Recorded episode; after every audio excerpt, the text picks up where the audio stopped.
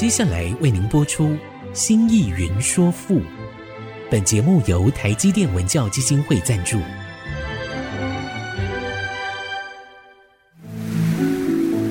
从气概山河的朝代风华，到细腻抒情的人生长叹，跨越朝代，开启诗词盛世，《新意云说赋》。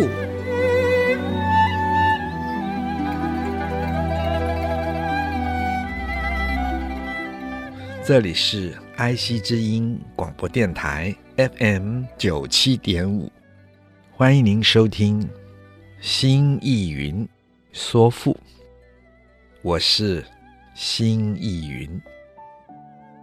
亲爱的听众朋友们，我们上次说到了宋玉的《楚辞》，确实达到了纯艺术的阶段。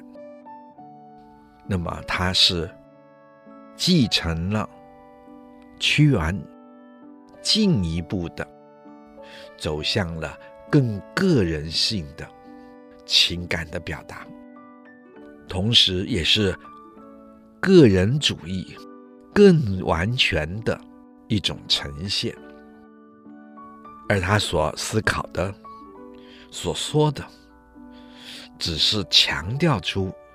他个人的经历、痛苦和那个感觉，说到这倒有点像我们近年来在台湾的艺术，通常都是非常非常个人性的，自己感觉到一点什么，就把它扩大，成为了一篇文章或者一首诗，而其中。的那个点，其实只是个人一时之间的感受，这种非常的纯粹个人性，一方面也相应于我们这个时代，而宋玉也展现了战国末年个人更深一层的自我觉醒的一种时代性。那么我们现在就是先来看《九变》的第一章：“悲哉，秋之为气也！萧瑟兮，草木摇落而变衰；寥厉兮，若在远行；登山临水兮，宋将归。”雪寥兮，天高而气清；寂寥兮，收劳而水清。惨凄征兮兮，薄寒之众人；怆恍广浪兮，去故而旧新。悲哉，秋之为气也！悲哉，就是悲哀啊！悲就是悲哀，哉就是啊，悲哀啊，或者说悲凉啊。秋之为气，气是战国时代的人认为气是构成宇宙万物的元素，任何事物。无论是有形无形，都是由气所构成的。秋之为气，秋天成为这样的一个气节，或者成为这样的一个节气。而这样一个什么样的节气呢？古人为什么这么说呢？那是因为秋天之气。萧飒阴凉，所以说，哎呀，秋天成为这样的一种萧飒阴凉的节气呀。萧瑟兮，草木摇落而衰变。萧瑟，也就是阴凉的秋风，吹动了草木。而后树叶沙沙沙的飘落的声音，或者说草刷刷刷在风中所发出的声音，草木摇落，摇落，指的是树叶凋零脱落，而衰变，而是并且。衰呢，就是衰败；变是变化，也就是草木从夏天的茂盛，经过了激暴阴冷的秋风，哗哗的吹拂，原本所有茂盛的草木就。快速的衰落变化了，在台湾不容易看到这样的景色，因为我们是亚热带。或许朋友们到国外旅行，就感受到，特别在秋天九十月以后，就会感受到这种哗哗阴冷的。秋风所吹下，而所有的树木转黄、转红，然后快速的。衰落、变化下来。寮立兮，若在远行。寮立视作凄怆讲，就是非常的凄凉。若在远行。若就是如，就是好像。远行，亲爱的听众朋友，这个远行就比较丰富了，也就是指漂泊在外的，成为孤独的旅人，或者说漂泊在孤独的旅途中也可以。登山临水兮，宋江归。登山就是爬山，临是面临，水指江水，临水就是面对着江水。这句话就是指在远行中，在这孤独的旅途里，自己一个人。登山，登到山上去，爬到山上去，临水走到了水边。登山，它还有一个寒舍的意思，这个意思就是爬到山顶上，看到一片辽阔的大地，更感受到自己的孤独。临水，也就是。当一个人走到了水边，面对着滚滚的江水，所感叹的是那时间的流逝。所以，登山有远望的意思，而临水有时光消失的意思。它的含义很丰富，我们在读的时候，哎，可以去感受、去体会。宋江归，也就是送别将归乡的亲人，在这个时候，那种孤独的感觉，他用一个很具体的行动，将它具体的形象的。表达出来，就是宋江归，在这个时候的那个孤独感，就好像送别将要回到家乡的亲人，自己不能跟着亲人走，看着亲人回去，自己的心都被亲人带走了，然后。自我回头看看，就只剩下自己孤独的一人。薛辽兮，天高而气清。薛辽是指空旷，或者是指高旷、萧条的地方。这里是指秋天，整个的空气，整个的平原，展现出格外。空旷，格外的清新，可是却也格外的寂寞。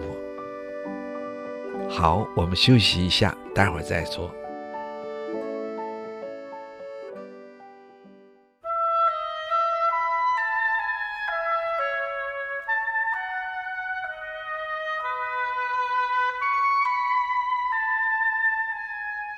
欢迎您再一次。回到爱惜之音竹科广播，FM 九七点五，心意云说赋。我们刚才说到了这个薛寮，这个薛字，我们很少用到，也很少见。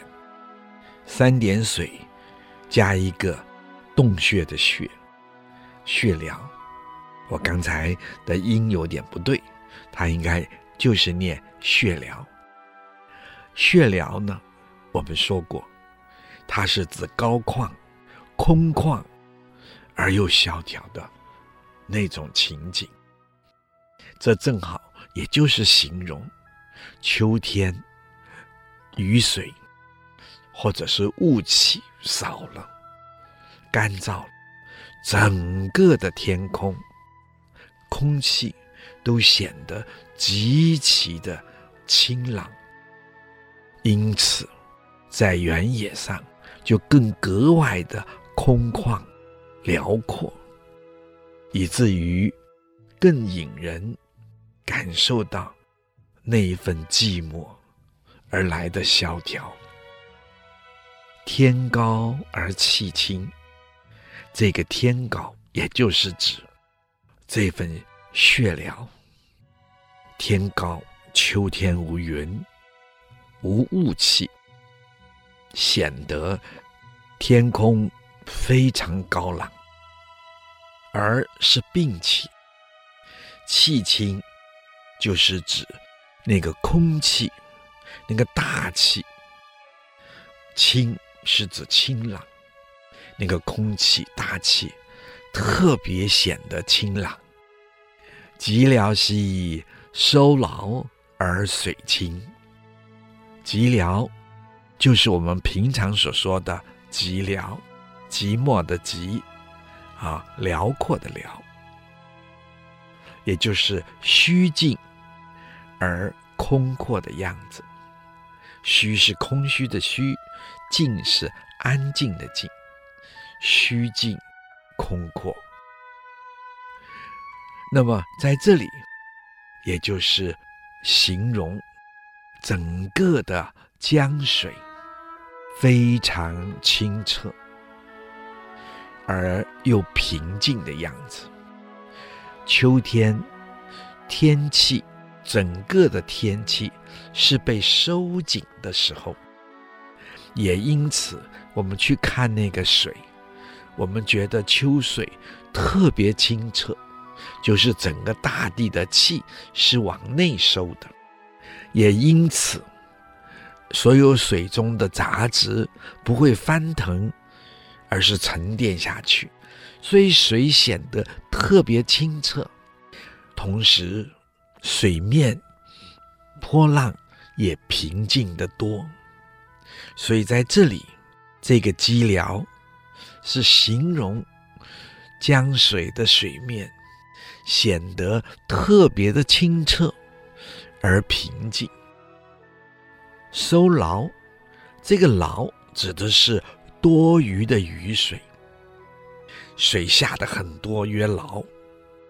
那么在这里指雨水，也就是即使在下雨之后，地上的雨水也很快就干了，或者那个水也就回归到沟渠里去，它不会泛滥。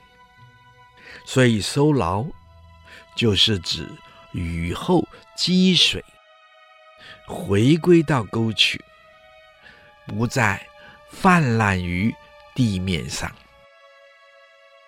而水清，而就是并且，水清，也就是指江水的水非常的清澈。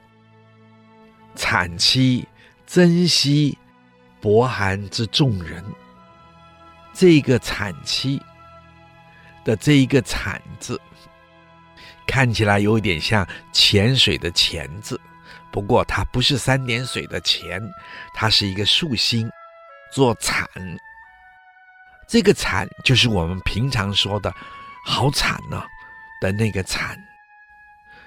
那么产期指的是悲痛、悲伤，期是哀戚，产期就是非常的悲痛，同时忧伤而痛苦。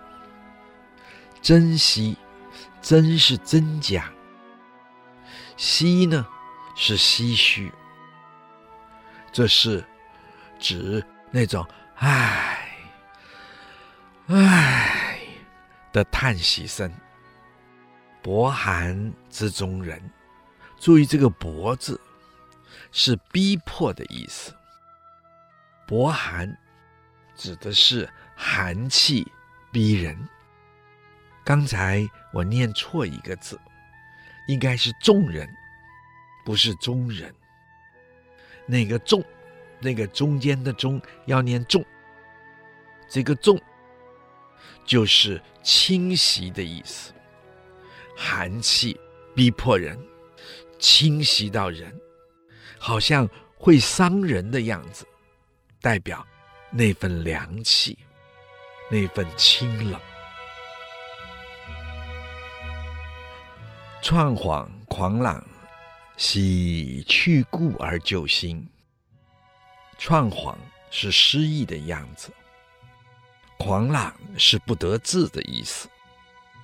去故，去是离开，故呢是故地、旧地，或者做故乡讲。而救新，而是然后，救新。就是前进、前往。新呢，是指新环境。悲哉，秋之为气也！萧瑟兮，草木摇落而变衰。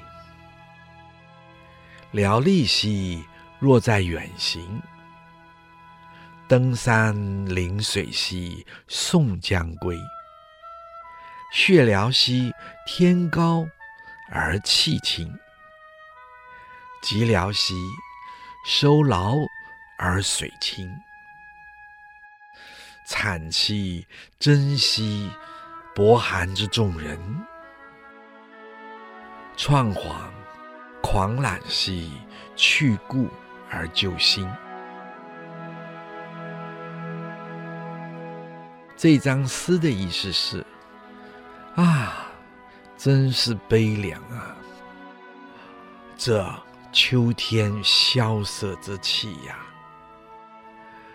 尤其是被这秋天萧瑟之气所笼罩下的大地呀，就在这激暴阴凉的秋风的吹拂下呀，百草快速的。凋零了呀，树叶转成了枯黄，纷纷沙沙的飘落了下来了呀。整个的大地从浓绿茂盛，转瞬间就衰败而陨落，整个的世界也就成为。一个萧瑟而败落的世界了呀！面对这衰败的世界啊，整个的人心也变得凄惨而悲苦啊！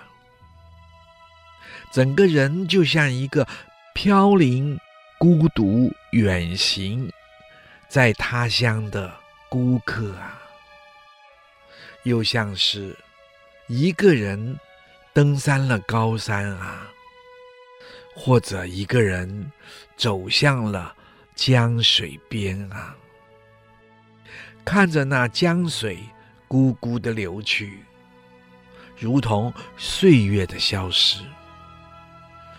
在高山上看到无际的平原，更感受到自己的孤寂呀，那份孤独感，那份内心的纠缠，就像送走了就将回乡的亲人呐，自己的心都被亲人带走了呀，啊！只有在泪眼婆娑中，看着那悠悠远去的流水呀，啊，这空阔的宇宙啊，这高广的天空啊，秋天就是这么天高气爽的，以至于使万物。大地更显得如此的空空荡荡、虚静而萧条呀。好，我们都说到这，待会儿再说。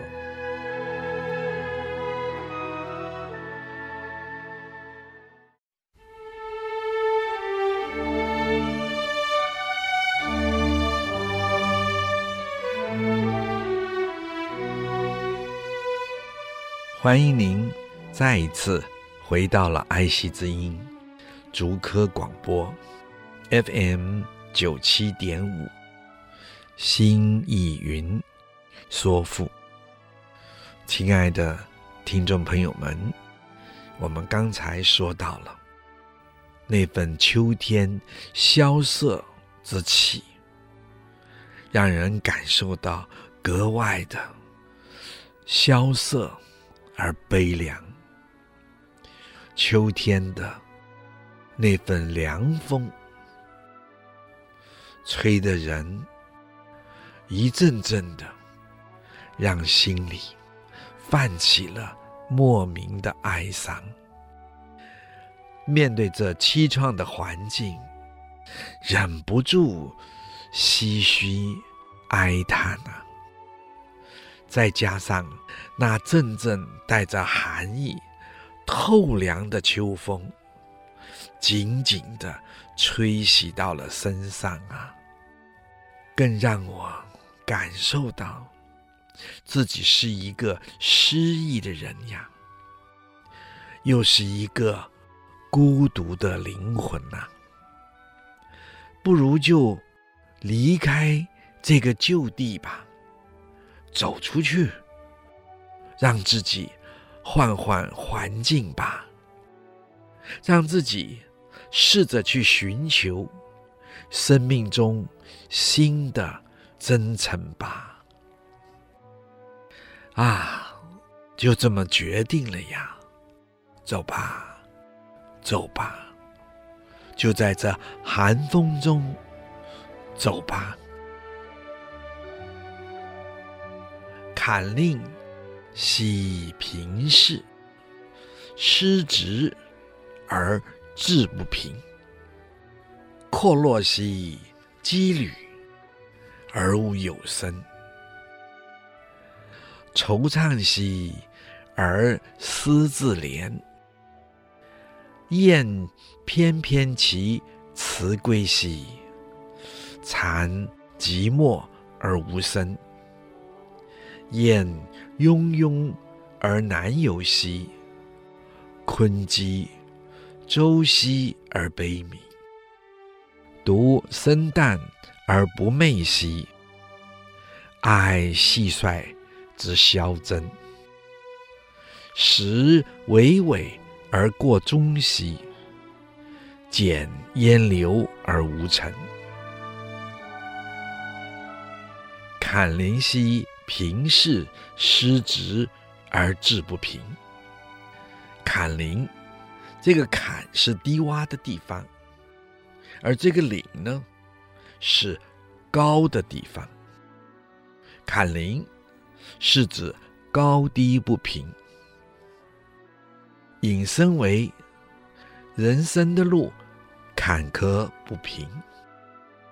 简单的说，也就是生活困穷。平士是贫穷的士字，士字就士大夫的士，士子就是读书人、知识分子。失职就是失去了职位，失去了工作，而志不平，而于是。志是心志，内心情感。这个志指的是内心情感，不平就是愤愤不平。阔落兮羁旅而无有声。阔落指的是孤独空虚而寂寞。羁旅，这个羁。也就是我们平常写的那个“羁”，一个像“四”啊，一二三四的那个“四”，然后旁边是一个革命的“革”，下面再加上右边是一个“马”字，那个“鸡”是相同的。现在我们看到的是像那个“四”一样的那个“四”字，其实不是“四”，那是“网”啊，“网”子的“网”的简写。然后左边是革命的“革”，右边是奇怪的“奇”，那么和这个一个“四”下面一个“格”一个“马”是相同的，也就是这个旅遇，就是在旅行中际遇在什么地方。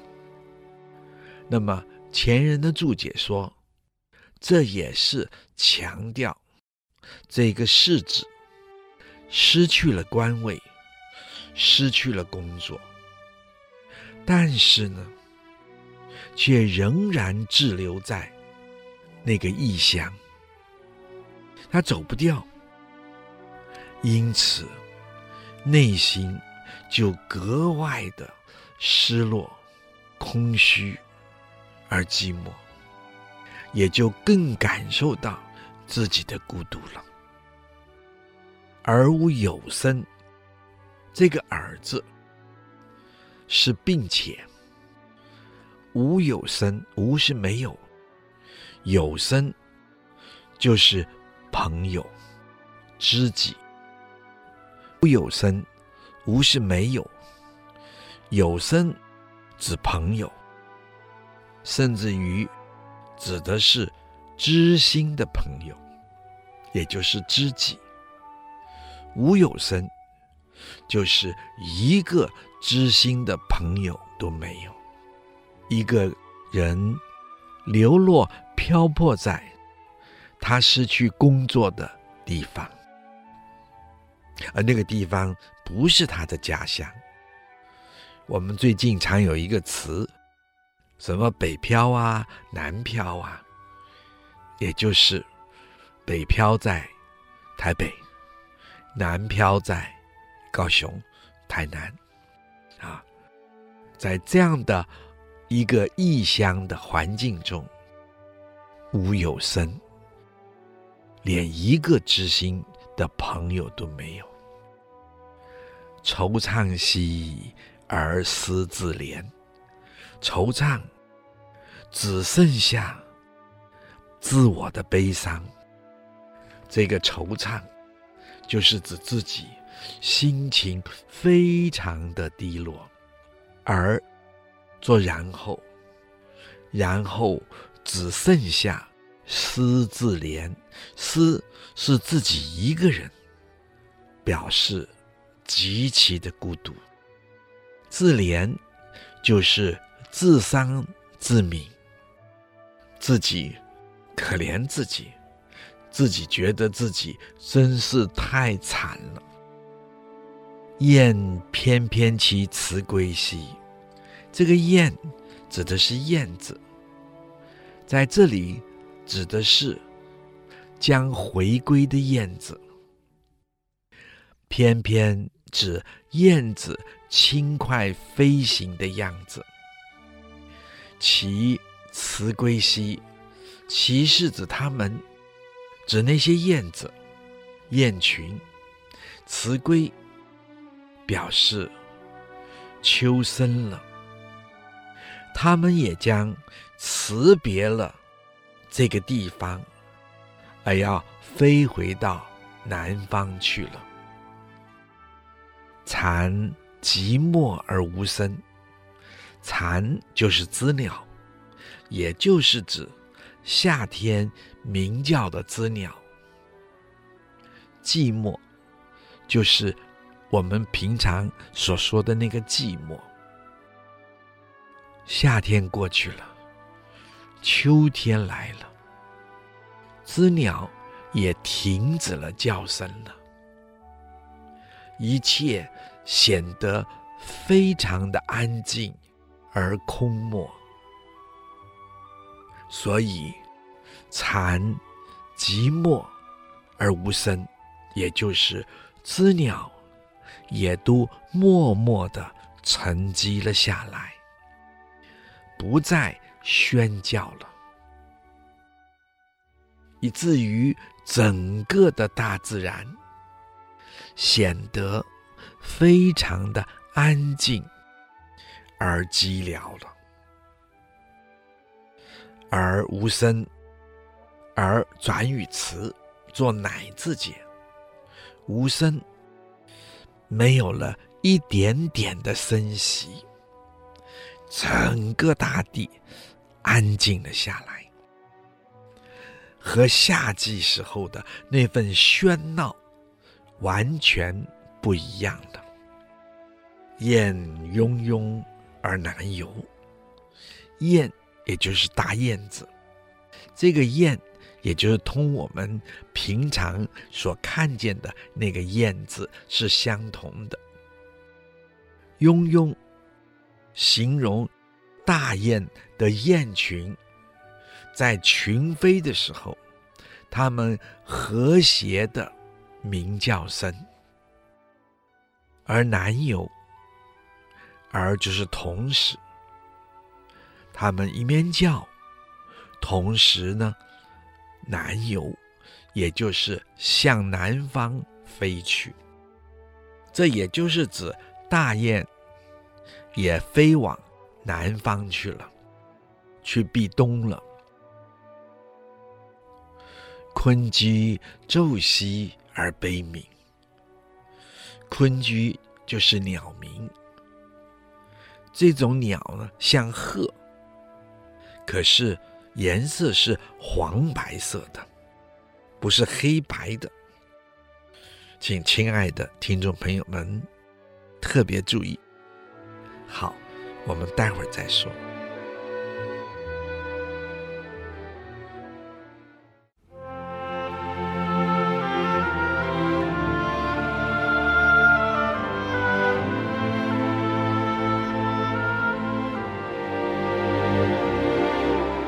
欢迎您再一次回到了爱惜之音竹科广播 FM 九七点五，新意云说赋。亲爱的听众朋友们，我们刚才说到了那个鲲鸡，它像鹤，不过不是黑白色，是黄白色。周兮，形容它的叫声，声音。琐碎、细碎而繁杂，这、这、这、这、这、这、这、这、这、这、这、这这种叫声，而悲鸣，而就是乃是悲鸣，好像非常悲哀的鸣叫着，或者说，指他们叫出了令人更加悲哀的声音。独生旦而不寐兮，独指的是我独自一人。生旦是通宵达旦的意思，而不寐，而是乃，乃不寐，不寐就是不眠，睡眠的眠，不眠，不寐也就是失眠，睡不着觉。哀蟋蟀之消真，哀就是感叹。请亲爱的听众朋友注意，这是感叹。他为什么感叹呢？因为蟋蟀，啾啾啾啾啾啾，在他床边叫着。蟋蟀开始叫，是夏末，是在外面，在房屋的外面院子里，然后随着逐渐天冷，慢慢慢慢。就叫进了屋子里了。他一夜不寐，听着蟋蟀啾啾啾啾啾啾的叫着，心里格外的感叹。这里有时间的逐渐的消失，然后有季节的变化，特别在失眠中更感受到。自己的失志，自己的漂泊，自己的孤独，所以他用蟋蟀的叫声来说明他自己的内心，以及这深秋时节的感叹。萧真，这个萧就是夜。夜晚，真是行行走的行，消真就是夜行。这是指蟋蟀晚间的活动。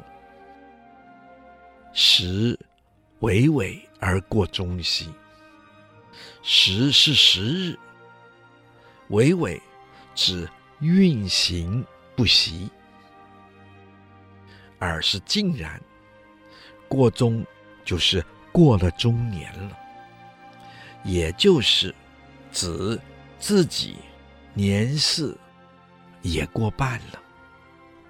不知不觉间，哎呀，竟然自己的年岁也过了四十岁了，或者五十岁了。简烟流而无尘，这个简就是。清代的一个大实业家，也是大政治家，是第一个办工厂，为整个社会开办工厂，解决失业问题，增加生产技术的一个张俭的那个俭，他通那个俭，那个俭下面不是竹字，而是言语的言字。不过这里呢，这个“简”呢是楚国的方言，只是做句首的语气词而言。发语词就像我们所说的那个“夫”啊，丈夫的那个“夫”，夫。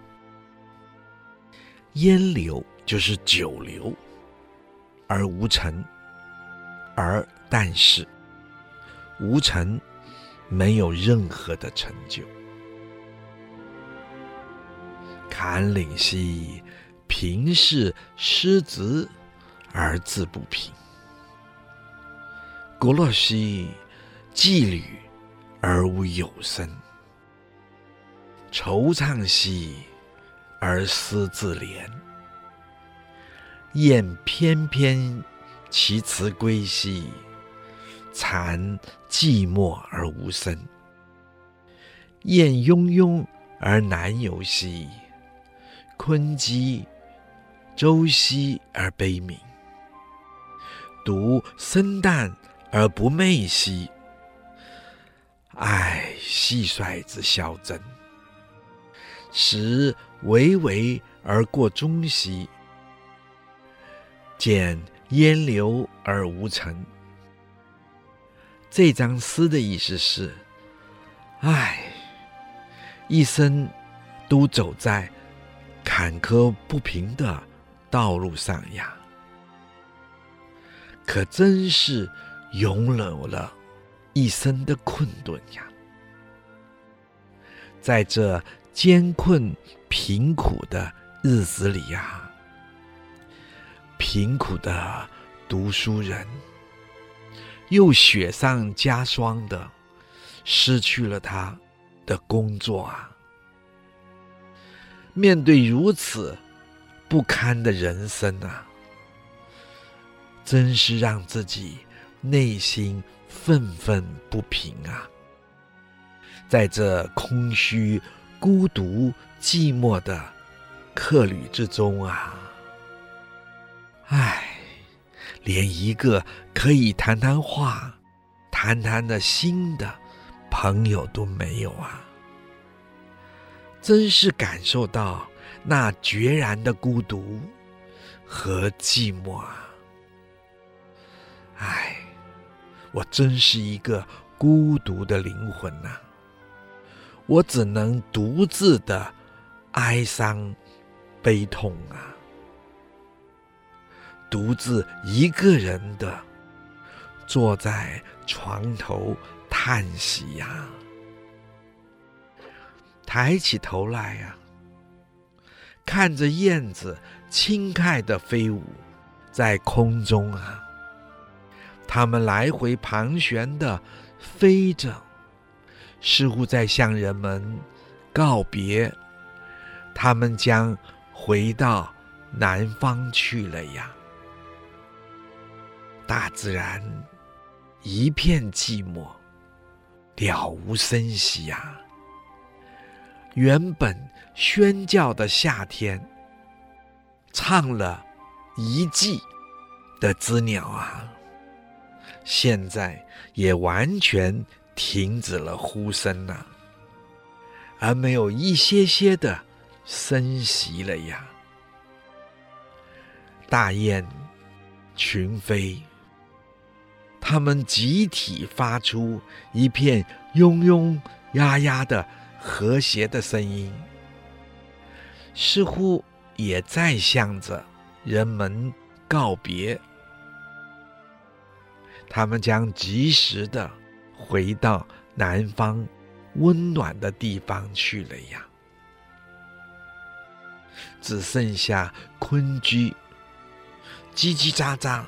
繁杂细碎的叫声，更令人内心超凡呐、啊。它更带起了人们原本深沉的悲痛啊！唉，我独自一人，又通宵达旦的失眠了呀。只听得。一夜蟋蟀跳叫的哀鸣啊！时光就这样的悄悄的流失了。不知不觉中，我竟然已经过了中年了。只是一切仍停滞不前啊！我仍是一无所成啊！唉，怎么办呀？唉，怎么办呀？好，我们今天就说到这。如果您有任何的问题或想法，欢迎你留言：triple w 点。i c 九七五 .com，刚刚提到的作品，我们也会放在节目的网页上，可以边听边参阅。新意云说赋，我们下次再会。